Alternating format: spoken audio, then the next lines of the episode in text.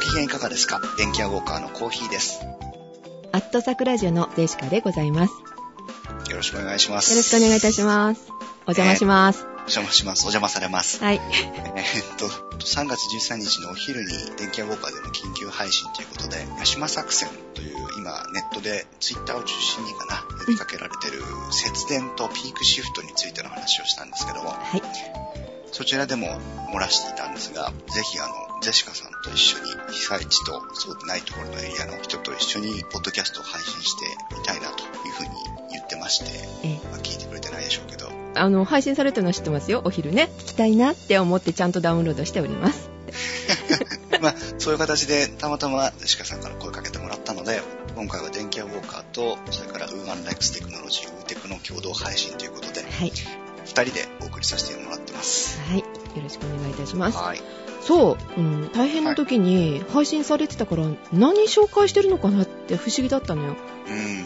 一応なんか配信されたっていう情報は入ってたので、まあ後でゆっくり聞いて、何やってんのって言おうかなと思ったら、中身が今、回 そうそう、中身がヤシマ作戦。そう。昨日からあね、のチラチラ見てんだけどさ、ヤシマ作戦。インストウェブとしては、電気屋ウォーカーとしては、ウェブサイトの更新を一時自粛しますというふうに決断をして、そのように公開してたんですが、私もまた、あの、一応被災地域の近くにいるもんですから、そういう意味でも、まあ、ポッドキャストなんか配信してる場合じゃないなと思ってたんですけど、まあ逆に言えば、はい。ポッドキャストを通してリスナーさんたちに何か役に立つ情報とか、あるいはその多分疲れてらっしゃるでしょうから、少しでも安らぐ内容みたいなのをええ配信していくのが、まあ、ポッドキャスターとしてね、できることなのかなと思ったもんで、で実際あの被災地域にいらっしゃるリスナーさんから、はい。安間作戦について、ぜひポッドキャストでも紹介してほしいと。うんうんそのヤシマ作戦ってさ、あれでしょエヴァンゲリオあれですそう。エヴァンゲリオンですね。ン。 どういうことって思いながらね、うん、見エてヴたァンの。ゲリオンの中では、日本中の電気を集めて、はい。ポジトロンライフルでしたっけ銃に電気を集めて、まあ、敵を倒そうということで日本の電気をあなたに託すわって話だったと思ったんですがえ今回ツイッターなどで叫ばれている八島作戦っていうのはー、はい。節電協力ピークシフトという内容ですうんそれについてはまあ35回で配信してるのでそちらを聞いていただいてはい。でそれは今後継続的に電気が足りなくなるそれに対しての対応だと思うんですけどえー、被災地近くにいて実際に地震とか余震をかなり感じてる側の人間としてえー、こういう用意をしておくべきだったなと思った部分があったので、えー、まあ、ウーテクの方でも実際にあの防災グッズということでねジェシカさんが紹介してらっしゃいましたけどはい。電気屋ウォーカーの方でも引き続き防災グッズというかこういう準備をしておいたらいいんじゃないかなと電気屋ウォーカー流防災対策っていうことで、そうですよね。被災してない人が思う防災グッズと、うん被災された時に本当に必要なもの、うんやっぱり感じ方違うだろうなって、その辺聞きたいです。ぜひぜひ。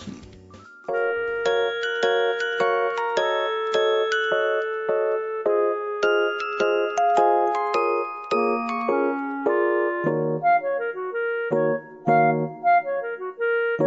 電気屋ウォーカー始まるよ。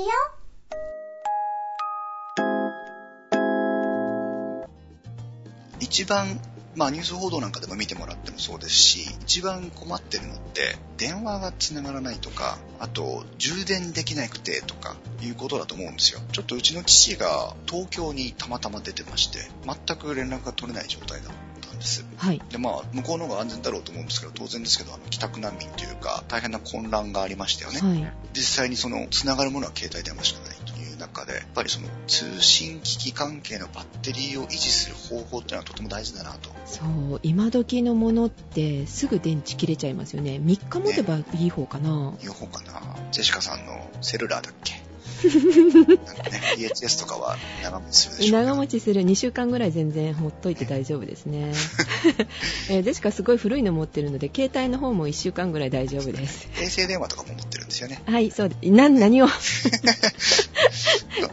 まあ冗談は置いといてですねいで実際に電気屋ウォーカーですから話に出てくるのはもちろん我らが山陽のエネループなんですけども我らが山陽ってジェシカさん言ってもしょうがないけどあのジェシカもエネループ大好きで全てエネループですねすごい、さすが。私んちも今電池は全てエネループです。ですよねまず、やっぱ、ゴミにならないっていうのがねそう、継続して使っていけるっていうものが一つだしそ、うなんで皆さんエネルプかって言いますと、自然放電がとても少ないんですよね。なので、何年か経っても、ある程度きちんと使えるという、点がこれまであった充電池とは全く違う部分なんですよね。はい。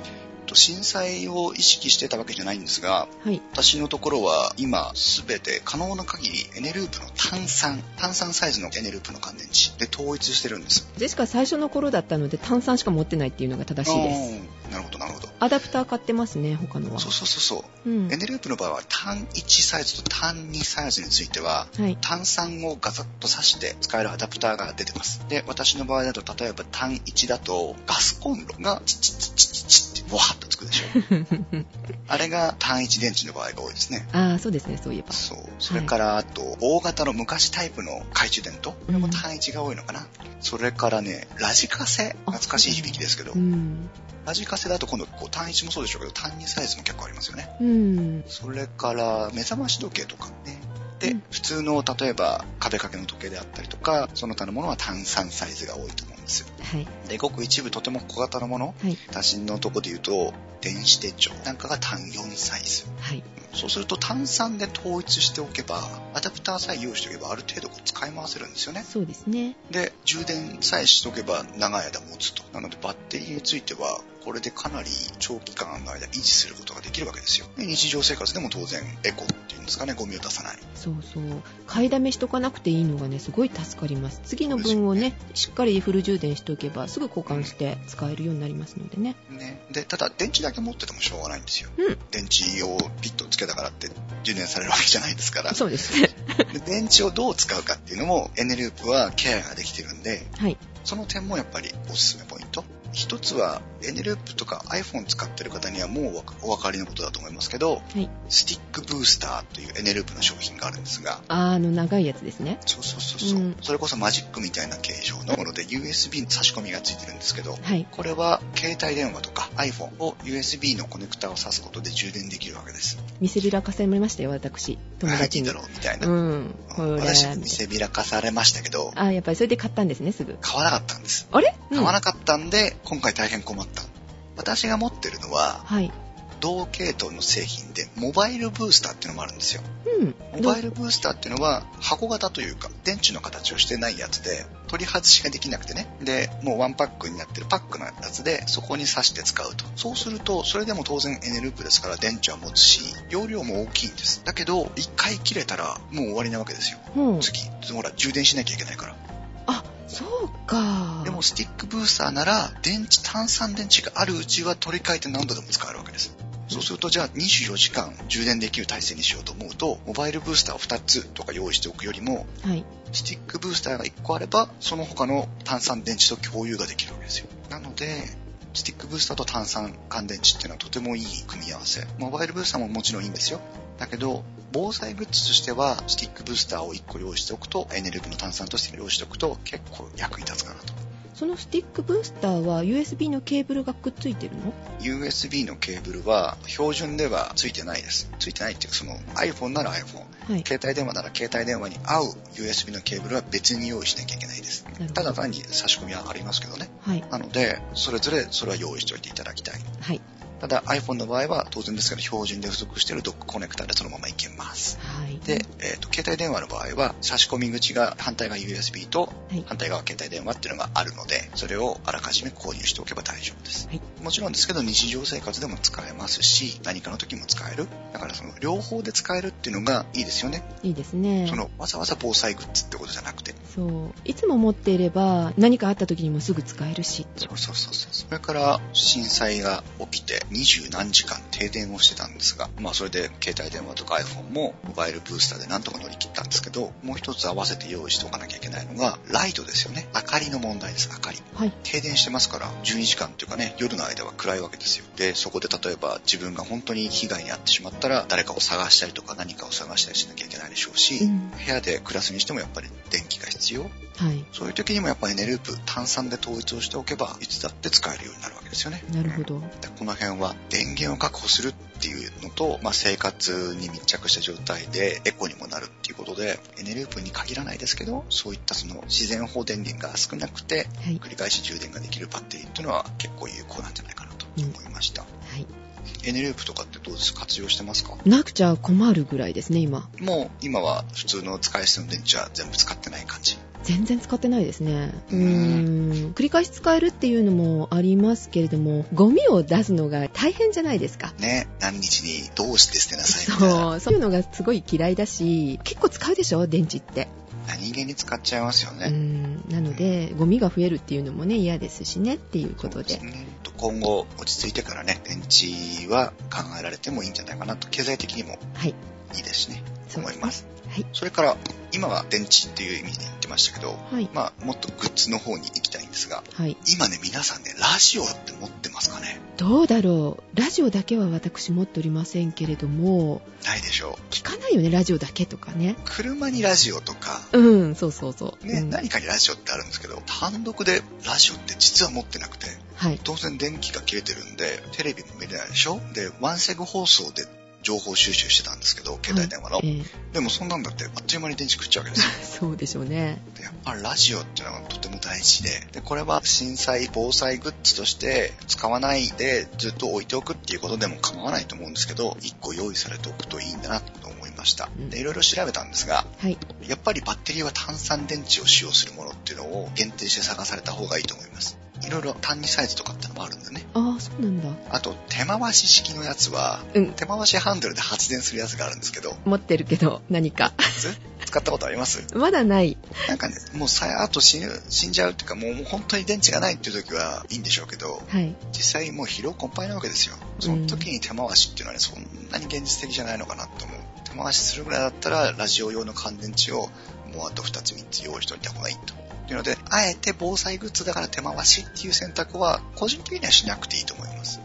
そうね、長期的であれば、もう電池をまた充電するっていうことができない状態うんであれば、いざという時の手回しは予備でいいのかなって思うけどってところだね。そう。だからその辺が難しいところでしょうけど、私のチョイスとしては一応、その赤丸ではないです。はい普通に選択肢としてはありですけど、うということでん。必須ではないです。 iPod にラジオがついてるのがあるんだよね。はいなのかななんか誰かが昨日があったから、それで聞くみたいなこと書いてたけど、あれ電池使えないから、結局はね、充電できないよねって思ってたの。じゃあその辺はあ iPod とかね、使われてるでしょうから皆さんチェックしておいてもいいと思いますよね、うんいざっていう時に。ね、使えるんであれば、あとはエネループの、その、うんなんだっけ、スステティィッッククブブーーススター。うん、ねこれさえあればね、それでも大丈夫ですね。はい、その辺、いろいろ自分の持ってるものを見ながらって感じでしょうかね。で、もう一個ね、ラジオを選ぶ時にもう一個注意していただきたいのが、はい。スピーカーがついてるかどうか。そっか。あのね、耳でいいんですよ、もちろん。はい。耳で聞いてていいんですけど、疲れてくると思うんですよ、耳が。はい。それから、周りの音も気にしたい時は、どうしてもイヤホンってはめにくいですよね。あと、寝なきゃいけないでしょはい。寝る時にもやっぱこの辺にあると怖いじゃないですか、痛かったり。痛いよね。だから、普段はイヤホンでもいいんでしょうけど、やっぱりスピーカーがついてるタイプがいいと思います。まあ、この辺を注意してラジオは選んでいただければいいのかなと思いますね。はいそれから、まあ、余裕があれば、はい。寿司カツさん的に言うと、Mac ユーザーはお金に余裕があるのでっていうことなので、だよね。私はわかりませんよ。私はそんなこと言ってませんよ。うん アイ iPhone 持ってる人たちは余裕があるはず。ね。そはいういう方たちは、ワンセグ放送が受信できるポータブルテレビ。ポータブルテレビ、えーっと、よくね、通販かななんかテレビでやってるじゃない。うん、そうね。うんそうそうそう。はっはっはっは、どうだいマイク。僕のこのポータブルテレビを見てくれよ、みたいな。便利だろうって、そんなもんいるか、みたいな感じででしかいつも 見てるんですけど落。ちちゃうのみたいなね。 まあ、そういうのがあっても、なぜかっていうと、ラジオもそうですけど、はい、震災直後はラジオで十分だと思うんですが、はい。ある程度長期的に日常生活に戻れないとこにう行ん。くと、心のケアって大事になってくると思うんですよ。はい、そうすると、2、3日経てばね、テレビも通常放送も始まるでしょうから、はい、普通の番組とかね、娯楽ですよ。音楽とか、ドラマとか。はい。そういったものが見れるっていうのも心のケアとしては大事なのかなと。余裕がある方はテレビがあっても情報収集だけじゃなくてね、心をリラックスさせるっていう意味では結構効果があるのかなと思ったので、それもご紹介してみました。ちょっと聞いていいどうぞ。ポータブルテレビさ、デジタルになった時どうなるんだろううん。だからワンセグ放送のっていう。あ、ワンセグ放送のか。そう。そっワかン。セグだとある程度ね、見れる。で、今、ジェシカさんいいこと言いましたけど、うん既存のポータブルテレビははい。一切使えませんからね、今後は。それだよね。アナログ放送は終了しますので。買い直さないといけないんだ、これも。そうね、緊急時にだけアナログ波を放送するっていう対応は多分ないでしょうから、ちょっと考え直してほしいなって今回ね思ったんだけどごめんねうんどうぞ横道にそれちゃうけどもう余裕ないじゃない今からねデジタル化するってどうよってちょっと思ったんでますけれあどねね、まあ、場合によっては、伸びるかなって思ったりするんだけど甘いかなやっぱり、なくはないでしょうけどね。うん、って思ったりしましたはいじゃあデジタル放送が入るものとかねそうですねあるのかなポータブルテレビってああーあるでしょう。カーナビをワンセグ化しておくとかね。あいいですねあと通常の今までのポータブルテレビでも、ワンセグのチューナーだけを買っておけばはい役に立ちます。なるほどはい。様々な方法で、はいそういうのがあってもいいのかなと思いますね。余裕がある方はぜひどうぞある方。はい。それが3番目。はいさっきもちらっと言いましたけど、やはりライト。ライトねえー、なんで今ライトライトって私が盛んに言ってるかというと、はい火の元をね、はい火ですよ。うん火を使うっていうことをできるだけやっぱ避けた方がいいと思うんです。昔だとろうそくを準備しなさいって感じだったけど、うん、今でもやっぱりろうそくが真っ先になくなるそうですけどね。ああやっぱうんり、うんだけどあの何かに燃え移ったりとかする危険性もあるでしょうしで昔はろうそくの扱いってみんなできたと思うんですよええだけど今若い人たちに突然ろうそくを渡してもうん気を配れないっていうのかなはい火って怖いもんだっていうのが火に触ってる経験が少ないと思うんですよええなのでやけどしたりとかそのうんもう火事になったりとかっていう確率っていうのは昔に比べて高くなってるんじゃないかなと思うんですようね、ん特にね今回のような余震がずっと続くような地震は怖いですよねね、なので、まあ、あともう一つ言えば、当然、二酸化炭素とかね、出てるでしょうし、はいあとは、ガスが復旧しました。なんて、都市ガスが復旧したらね、ガスが漏れてきたなんていうこともあるでしょうし、あーうんうん裸火を持っておくっていうのが、いいことなのかなっていうのはちょっと心配になったものですから、はいその点、ライト。はいで、今は LED のライトがかなり、お安くななりましたおしね安くなりましたから、え明るさがしっかりあって、えはい連続点灯時間が長いものを選んだらいいんじゃないかなと思います。もちろん、炭酸。炭酸でねはいで、もう一個、同じくライトなんですけど、はい電気ランタンっていう、まあ、呼び方が正しいかどうかわかんないんですけど、はいランタンですよ。わかります前長崎ラはンタンフェスティバル。ええ。ごめんなさい拾えませんごめんなさい 大丈夫です。店員さん助けてみんなにこぼされます から。昔は何ですかあのー灯油とか入れたりするあいいのかなそうですねそういうランタンンとかもありましたけどね、そうそう。うあんとガスライドのオイルを入れてね、やったりとか。ありますね。はいなんていうのかな白油っていうのよくわかんないけど、まあ、いろんな燃料を使って、うんランタンってありましたけど、あれも今電気のものが、今っていうかね、昔からありますけど、はい。ランタンの形状をしてるだけのライトですよね、要は。うんうんうんうん。だけどこれも LED ではい。いいのが出てるようですから、この場合だとどうしても単2とか単1サイズの電池を使用するものが多いと思うんですが、アダプターを使っていただいて単3で統一すると。はい。電気屋ウォーカーは3用エネループ単3っていうね。それもらわないといけないね、PR の。そうもう3用がなくなっても電気屋僕は3用を応援し続け ますから。勝手に。そう。日本の端っこの方で応援し続けますから。それはいいんですけど、はい。そんな感じで電池のライトです、とにかく。はい。ライト明ね。るそう明るさがあるっていうだけでやっぱりその安全面とか精神面でもね、あるでしょうからあと、照らすっていうことはできないかもしれませんけども、ほらほい、ポキッと割ってさ、割ってっていうかなんかあるじゃないはい発光するライトみたいな。あのライブとかで振るやつだそねうそうそうそう。あれって100均とかにも売ってるから、売ってますね、うん。あれもちょっとなんていうんだっ、あれなんて言うんでしょうね。サなんイリノリウムなんかわかんない、うそんなね、よくドラマとかにも暗闇でそれパキンって割ってかっこよく出てきますけれども、ああれもね、あの、ジェシカはね、あれ用意してたの。道具がいらないじゃないパキンって割るだけだーから。そうですね、うんまあジェシカさんの場合液体まで出てきちゃうけど、ちょっとどん だけバカ 力よ。だけどね、あれ、あんまり長いことはやっぱり持たないので、ちょっとこ壊れてたっていうか、ならなかったのね、パキってやっても。 嫌だから、壊したってうん、いや何も言ってないですよあれね、確認のしようがないんですよ。使えるかどうか持って。ってみるしかね持ってそう。そうなの。なので多分何年か持つとかっていう風な表示がしてあればいいんですけども、そうでなかったらね、やはりちょっと不安かなって思いましたね。そうですね、うんまあ、その定期的にライブに行ってもらうとかして、 使うのね。新しいものをあまた余震が来てますはい大丈夫大丈夫ですこのまま行きますで、ラジオ、ポータブルテレビ、懐中電灯、電気ランタンってことでね、はい明るさと情報とはい手に入れましたんで。はいあとは、回路。そう、今回寒い時だったじゃない。うん。あの、うん重ね着をしたり厚着をしたりとか、あとはその服と服の間に新聞紙を入れたりとかね、はい。いろんな方法でその保温をするっていうことはできるんですけど、ええ発熱をするっていうのがなかなか大変なんですよ。うん。で、あの、北海道とか、そういう回路を持っておけば、ある程度ね、日持ちもしますし、まあ、特に冬ですけど、1個体に貼っておけば、かなりその暖かいですから、そうですね。うん、回路もぜひ防災グッズの中にワンセット入れといてほしいなっていうところですけどね。いくつか貼っとくといいですもんね。うん首のあたりとか、腰のあたり、足のあたりっていろんなものがあるみたいですね、カイロもね。そうであしたのね。、揉むのって言ったら、今時のはジェシカさん揉まないんだよって言われたんですけど。そうそうそう。もうまないでくださいって書いてますから。 あ、そうなのね。うん電気屋ウォーカー的には、貼るタイプがおすすめです。そうなんですか。はい。両面テープがついてて、ペリペリってして貼れるタイプ。嫌なやつとかにこうピッと貼っといてね。うん、よくわかんないけど。よくわかんないレイけどン。えーどう扱ったらいいのか、取扱説明書を送っといてください、レインさん。 PDF でね、うん。PDF 嫌だよ。 はい。まあ、この回路もね、かなり直結すると思います。疲労とかにね、用意しておいたらいいと思います。そうですね。最後に、はい最後に用意しておいていただきたいのは、はい米です、米。ごう飯ん。、そう。ご飯米どっちいや、米。米米です。うん。白米です。はい。無洗米がいいと思います。あー、水がね、うん無駄になら洗なわい。なくていいからうんそうそうですね。よくレトルトのものとかって言いますけど、いや、もちろんそれでいいんですよ。はいい。いんですけど、例えば1家4人2日間食事をするのに何食分どれだけの量を用意するんだと。で、あとはもうその火が使えるとかっていう条件もあるんで、一概にはもちろん言えないんですけど、ええ。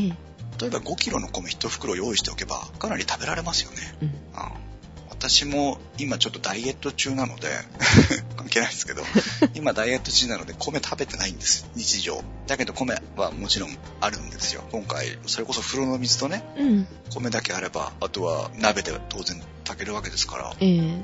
あ、そうそう、キャンプファイヤーって小学校の時やりませんでした宿泊訓練とかで。やりましたよ。えー京都先生が火の神とかつって偉そうなこと言ってましたけど、 それは知らないけど。レインさん。はい。あの、反抗炊飯ってするじゃないですか。あれですよ、まさに。お、したのそれを私鍋で、生まれて初めて鍋で米炊きました。あだけど、水加減はこれぐらいですよって言って、で火加減こうですよってやって、ものすごいアルデンテでしたけど、食べ、食べ ましたから。うんだから、お米をね、もちろん保存食、レトルトとかね、パックものいいですけど、ー。はい。お米も用意したらいいんじゃないかなと。で、そこで提案していいジェシカどうぞ的どうにぞ。お願いします。はい。圧力鍋。力鍋、お米が1分でご飯になります。 1分で、沸騰してからの1分ってことだけどあ、ー沸騰して1分間炊き続け、ガスを切るうん、電気を切るにすると、その後の圧力で柔らかく炊き上がります。なんかご飯炊くってすごい時間かかるって思ってらっしゃる男性多いかもしれませんけどうねん。結構かからないのよね。そうなんですうね。ん、沸騰してからは早いです。で、圧力鍋だともっと早いので、なんか小さい、ね、手頃のサイズの圧力鍋とかあれば、そう、結構役に立つのかな。そうですね。持ってらっしゃるといいのかなってちょっと今思いました。なるほど。はい。いいですね。まあ、そんなのもあってもいいかもしれませんね。はい。あと、最後にもう一つ、防災グッズの中に入れといていただきたいのが、はい。お塩。塩塩。え、どういうこと塩ですよ、塩。やっぱりその、今冬だからいいですけど、舐めながら、あの、ウォッカ飲むとかじゃないよね。そうそうそうそう。日本酒とかね、私左利きだからみたいなね、やっててくださ い。そういうことじゃなくて。はい。ああの、あ、ちなみにブラジル人の俺の友達がなんかマス酒飲むのが好きだとかって塩持って飲んでました けど、ああ、いいね。ちょっと紹介しといて。この人は新日韓語でそういう飲み方する人結構いるらしいですよ。あどうでもいいんですけど、あ。はい。岩塩いいよ。はいそ。う、お塩がある と、ほら、お塩があると、うん。まず、あれですよね、単純に味付けできるじゃないですか。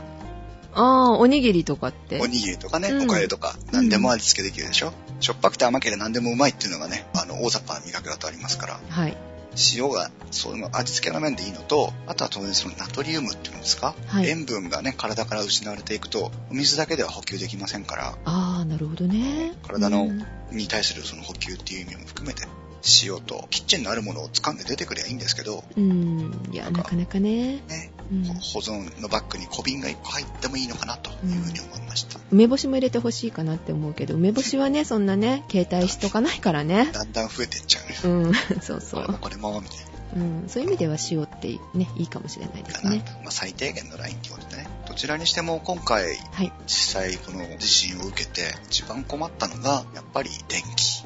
うーん。携帯でもそうですし、情報を得るんでもそうですしね。依存してるよね、電気に。ねうん文献大臣ですから我々。うーうんん。決してジャングルには帰れませんから。戻れないね。ねうん野生に戻れないからにはやっぱりその今の現代に必要なものを用意しておかなきゃいけないっていうね、はいいうふうに思いましたので、あ電気のウォーカーさん的には素晴らしいグッズの紹介でしたね。りがとうございます。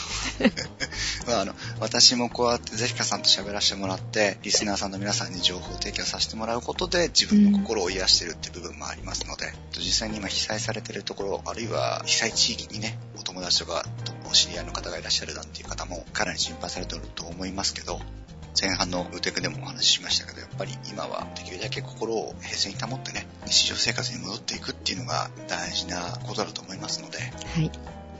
次に備えるとはい。もう今終わってないけど、うーん。まだ終わってい。ないけどね。逆に言えば今だからこそ、準備にそおう金と力が使える時期でもありますから、そうですね。みんな力を合わせていきましょう。日本人素晴らしいなって今回は思いました。そうですうね。ん。日本人素晴らしいです。順番に並んでコンビニで買ってるよ、偉いよねってね画面見ながら思いましたよ。あそう、26時間、信号がほとんど主要なところ以外は全く信号がつかない中で、はい。私も運転してきましたけど、譲り合ってね、走ってますから、やっぱ日本人いいです。ね誇れます。思いね。したうんはい。